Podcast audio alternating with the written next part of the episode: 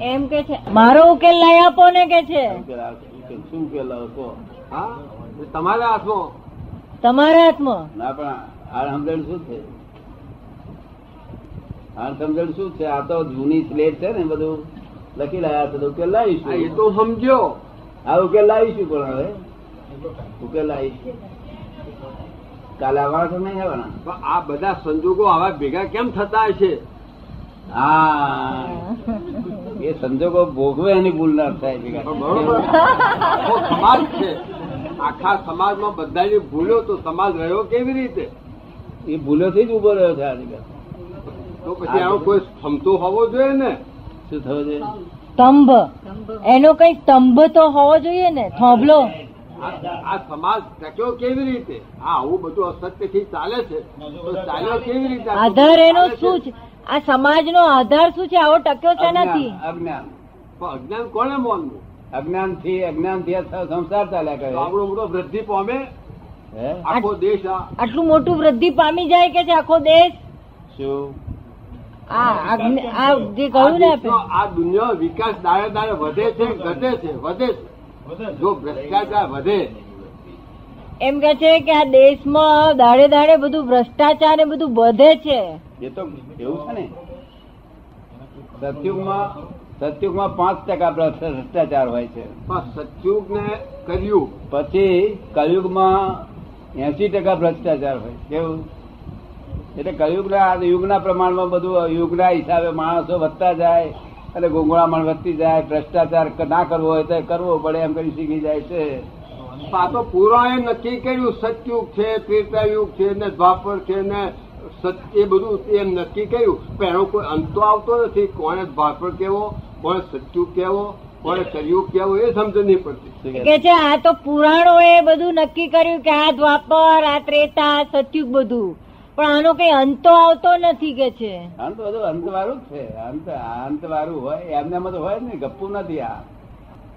આત્માને સંતોષ થતો નથી. ગણિત જેવું ગપ્પા જેવું લાગે બધું. એ કે છે આમાં આત્માને સંતોષ નથી થતો આ ગપ્પા જેવું જ લાગે છે. ના પણ આમ ગપ્પુ છે ખરું. આમ પોલમ પોલ છે. અને આમ કાયદેસર છે. શું કહ્યું? બેમાંથી એક હથિયાર હાથમાં આવવું જોઈએ ને. પોલમ પોલ કઈ દ્રષ્ટિએ? કે એક માણસ મારનારો ખરો મારનાર હતો તે જજે કે કે પેલો મારનારો હતો પણ કાયદામાં આવતો નથી મારે છોડી દેવો પડે. શું? એટલે પોલમ પલ એ દ્રષ્ટિએ છે આ જગત. અને કાયદેસર શું છે? એના કાયદામાં આવેલો કોઈ છૂટતો જ નથી. કુદરતના કાયદાની ભૂલ કોઈને છોડતી નથી. તો આપણે ઈશ્વરની પ્રાર્થના કઈ કરવી? આપણે ઈશ્વરને પ્રાર્થના કઈ કરવી તો પછી? ઈશ્વરની તો આપણે ગમે ત્યાં આગળ બે બે જાતની પ્રાર્થના. એક કલ્પિત પ્રાર્થના કરીએ કલ્પિત એટલે મૂર્તિમાં કરીએ કે ગમે ત્યાં કરીએ એનો પરોક્ષ ફળ મળે. શું મળે? અને પ્રત્યક્ષ જ્ઞાની પુરુષ જાતે હોય ત્યાં પ્રગટ થયેલા હોય. કેવું? ત્યારે એ પ્રત્યક્ષ ફળ મળે. શું? આ પરોક્ષ ફળનું ફળ શું? તો કે એનાથી ભૌતિક સુખો સંસારના સુખો ગાડીઓ મોટરો છોકરાઓ છોડીઓ બધું મળે. શું? ખબર ને? એ સમજ પણ બરોબર મન માનતું નથી કે આ પ્રત્યક્ષ છે કે કેમ? હા. એ મન માનતું નથી કે આ પ્રત્યક્ષ છે કે કેમ? ગીતાજીમાં એવું કહ્યું કે કૃષ્ણે અર્જુનને પોતાનું વિશ્વરૂપ દર્શન વિરાટ સ્વરૂપ. ધારણ કર્યું. એટલે એ કઈ સાચું હશે તે દાડે. આપણે તો ફક્ત તો આપણે લખેલું વાંચવાનું છે. છે? બરોબર. છે? એ કે છે કે ગીતામાં કૃષ્ણ ભગવાને અર્જુનને વિરાટ સ્વરૂપ દેખાડ્યું. હા. એટલે એને તો એને જોયું એટલે એને સાચું માન્યું કે આપણે તો ચોપડીમાં વાંચીએ છીએ આપણને શું સાચું લાગે? વિરાટ સ્વરૂપ એટલે શું? કે જે એમને દેખાડ્યું તે વિરાટ સ્વરૂપ નતું એ તો આ બધા મરી મરી રહ્યા છે એવું પોતાના મોઢામાં દેખાડ્યા બધાને.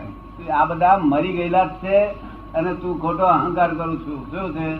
ખોટો મોહ કરું છું. એટલે એવું દેખાડ્યું. વિરાટ સ્વરૂપ એટલે શું?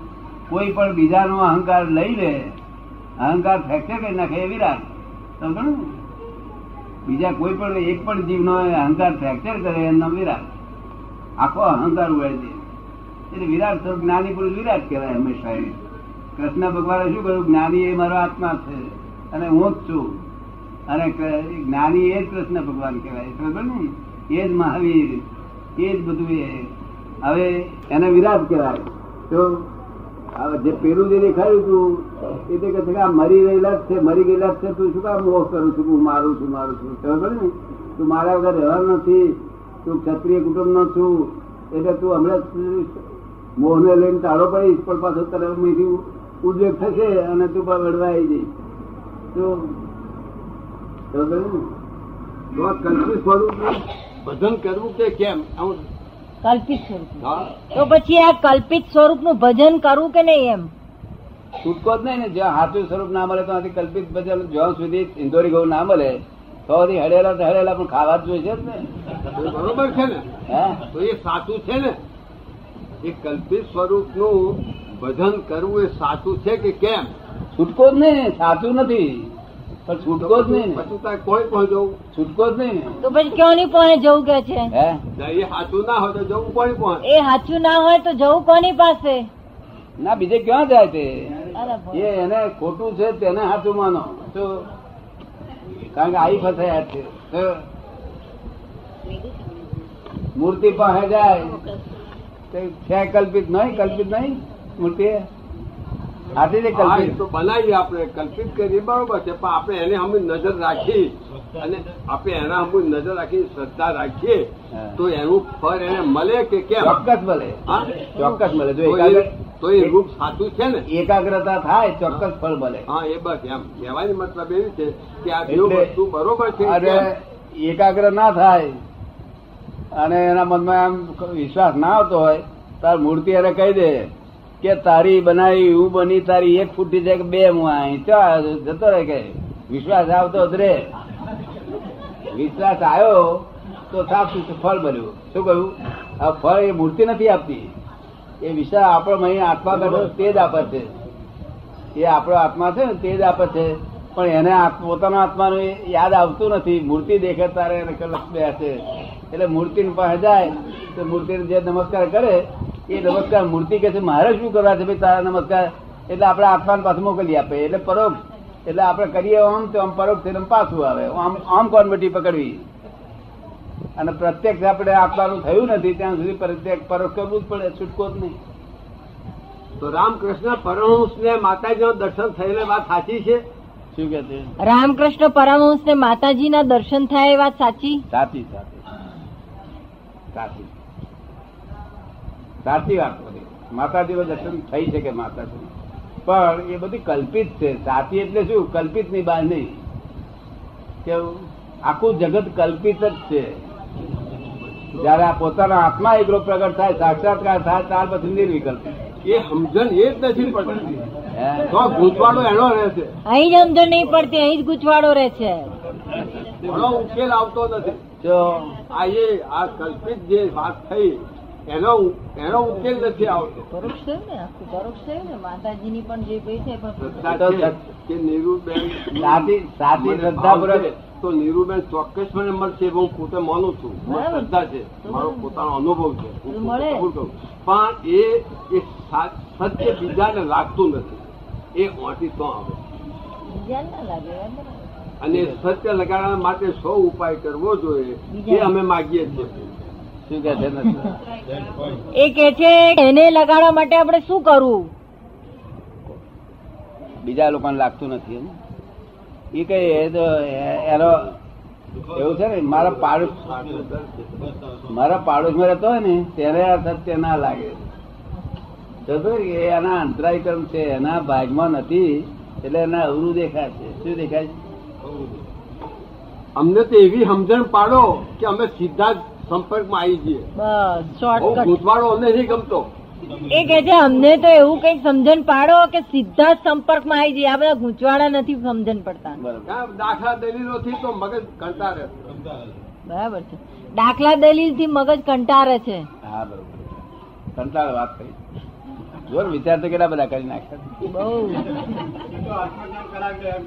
પણ આ કર્યું છે ને તેમ વધારે ચિત્રમણ કર્યું હોય તેને ગૂંચવાડો બધા કસતો વાર લાગે છે. રસ્તામાં કોઈ મારે કઈ મારી અને પંદર હજાર પડાવી દીધા. એ બે માં કોની ભૂલે છે મારનારની. અને અને ચિંતાનો રડશે કોણ? શેઠ. ચિંતા ને રડે છે અને મારનારા તેગડે હે ચિંતા કરે? તેગડે બાર જલેબી બલેબી ખાય ને એના તો? એની ભૂલ છે જ કહેવાય. ભોગવે એની ભૂલ. અત્યારે જે ચિંતા કરે છે, ઉપાધિ કરે છે, તેની ભૂલ છે. પેલો તો જયારે પકડાશે, ફરી ભોગવશે, તારે એની ભૂલ. આ તો આની ભૂલ તો પકડે યાદ પડી ને એટલે ભોગવાની ભૂલ સમજાઈ ગઈ તમને? હું શું કહેવા માંગુ છું? એટલો જો ભોગવાની ભૂલ સમજાઈ જાય ને તો આખા જગત ફોડ પડી જાય. તો તમને સમજ પડી એમાં? આ સાચા વાળા થયું વહેલું જાય છે. જ્ઞાન ને માનું છું કે પ્ર- માણસની પ્રકૃતિમાં ફેરફાર થાય તો એ શુદ્ધિના માર્ગે ગયો. કારણ કે આ તો બે ચાર વસ્તુ તો એ બોધેલી જ છે. અહંકાર ક્રોધ લોભ મોહ એ તો બોધેલો જ છે પોટલો એ ખસતો નથી. અહંકાર લોભ ક્રોધ મોહ આ બધા બે ચાર પોટલા મોધેલા છે ખસતો નથી. બે પ્રકારના બે પ્રકારના છે. એવું છે? આપણે હસી ગુના કર્યા હોય. તો ધંધો ધંધો કરતા કરતા એસી જાતના ગુના કર્યા હોય તો આપણે ગુનેગાર ગુના ચાલુ રાખવા ગુના બંધ કરવા જોઈએ? બંધ કરવા દો શું કરવું જોઈએ. સંજોગો ચાલુ રાખવું પડે. એ સંજોગોના આધીન હા. પણ છેવટે બંધ કરવાની ઈચ્છા તો હોય ને. હોય બહુ લોભ હોય તો ના હોય. ના બંધ કરવાની ઈચ્છા થાય ને. એ જેવી નથી વાત. હવે બંધ કરી આપણે બંધ કર્યા પછી શું થાય? કે પેલા એસી ગુના કર્યા હતા એના બધા એ તો લાગુ થવાના ને અસરો થવાની. આપણે બંધ કરી દીધું. તો એ પેલી અસરો તો કે છોડે નહીં ને આપણને. શું છે? તમે સમજાય આ? આપણે ગુનો કરવાનો બંધ કરી દીધો. પણ જે પાછલી અસરો એ છોડે ને એટલે પાછી પ્રકૃતિ જે અસરો છે એને બધે પ્રકૃતિ કુદાકુદ કરે પણ અંદર ખરેખર રાગદ્વેષ વગર છે. આ શું છે? ખબર ને એટલે આ બહાર જે જોવાનું ને તે તો પાછલા ગુનાના આધીન છે. સમજાયું ને તમને ભાવિને હું હતું કૃષ્ણને હું હતું બધાને ખબર પડે ને? એક અમારું છે તે ફક્ત એવું છે કે ઘડાતું ઘડાતું આવ્યું છે. તે મહાવીરનું બધું ઘડાતું ઘડાતું આવેલું કૃષ્ણનું ઘડાતું આવેલું, એવું અમારું ઘડાતું ઘડાતું આવેલું છે. એટલે અમારું શ્રદ્ધામાં છે એવું વર્તનમાં અમારું હોય. અમારું વર્તન એક્યુરેટ હોય એવું બધા દરેક લોકો એક્સેપ્ટ કરે એવું હોય. પણ અમે જેને જ્ઞાન આપીએ, તેને પેલા ગુનામાંથી બંધ કર્યો કેવાય શું કર્યું કેવાય પણ જે ગુના છે એની અસર તો થયા જ કહેવાય ને. હવે આ ગુનાની અસરો થઈ રહેશે બે ત્રણ વાર કે પાંચ વાર બાર વર્ષમાં પંદર વર્ષમાં એટલે પછી છે તે બિન ગુનેગાર છે. તો વ્યવહાર લાવી દો પાર વહેલો અંત લાવી દો ને એટલે પાર આવી જાય. હે? વહેલો અંત લાવી નાખો ને. આમ તો જેટલા ગુના કરે તે ઉપર આધાર રાખે ઓછો ગુનેગાર હોય ત્યારે વહેલો અંત આવી જાય. તો હું ગુના ગણતો ગણતો ચડેલો એટલે મારે વહેલો અંત આવી ગયેલો. તો એ સાઠ સિત્તેર વર્ષ થયો કેટલા ગુનાઓ કે નોંધ છે એની? એ બધા જતા રહે છે મેં ઘણા સમજણે ના પડે ઘણા ખરા કૃષ્ણ ભગવાને કહ્યું છે કે પાપો ગ્રારીપુર ભસ્મીભૂત કરી નાખે. કેટલાક તમે પાપો ભસ્મીભૂત કરી નાખીએ. તે વડા રૂપે હોય તે ભસ્મીભૂત કરી નાખીએ. પાડી રૂપે હોય તે ભસ્મીભૂત. પણ જે બરફ થઈ ગયેલો એ અમારે ના થાય. એટલે ભોગમાં છૂટ ગયો. થઈ ગયેલો. હા. તે ભોગવે જ છૂટકો થાય? છતાં અંદર રાગદ્વેષ ના થવા જોઈએ. એ આપણું જ્ઞાનનું ફળ. રાગદ્વેષ ના થાય એટલે આવતો ગુના બધા બંધ થઈ ગયા. નવા ગુના બધા બંધ થઈ તો એ ઓછું થાય તો સારું ને એવું કઈ કરો? એ ઓછું થાય તો સારું ને એવું કંઈક કરો. ના અંદર સુખ વર્ત્યા કરે નિરંતર સુખ વર્ત્યા કરે. તો એવું એવું કરીશું હા. મારા એકલા નહીં બધાનું કરજો. મારા એકલા નહીં બધાનું કરજો. આ બધાનું એ તો એવું જ કરવા માટે આયા છે આપણે. ચા ઠંડી ના પડી જાય એટલા માટે ચેતવે અને આઈસ્ક્રીમ ગરમ ના થઈ જાય એટલા હાલ ચેતવે પણ થઈ જ જવાનું. બગડ્યા જ કરે. પછી બગડ્યા જ કરે. નવું ઉત્પન્ન થયું નવું બન્યા જ, બગડ્યા જ કરે. એમાં જેટલો લાભ મળી ગયો એટલો આપણે લઈ લેવાનો છે. શું? એટલે ખંભાત બે ત્રણ દાડા રહેવા એવા આવજો.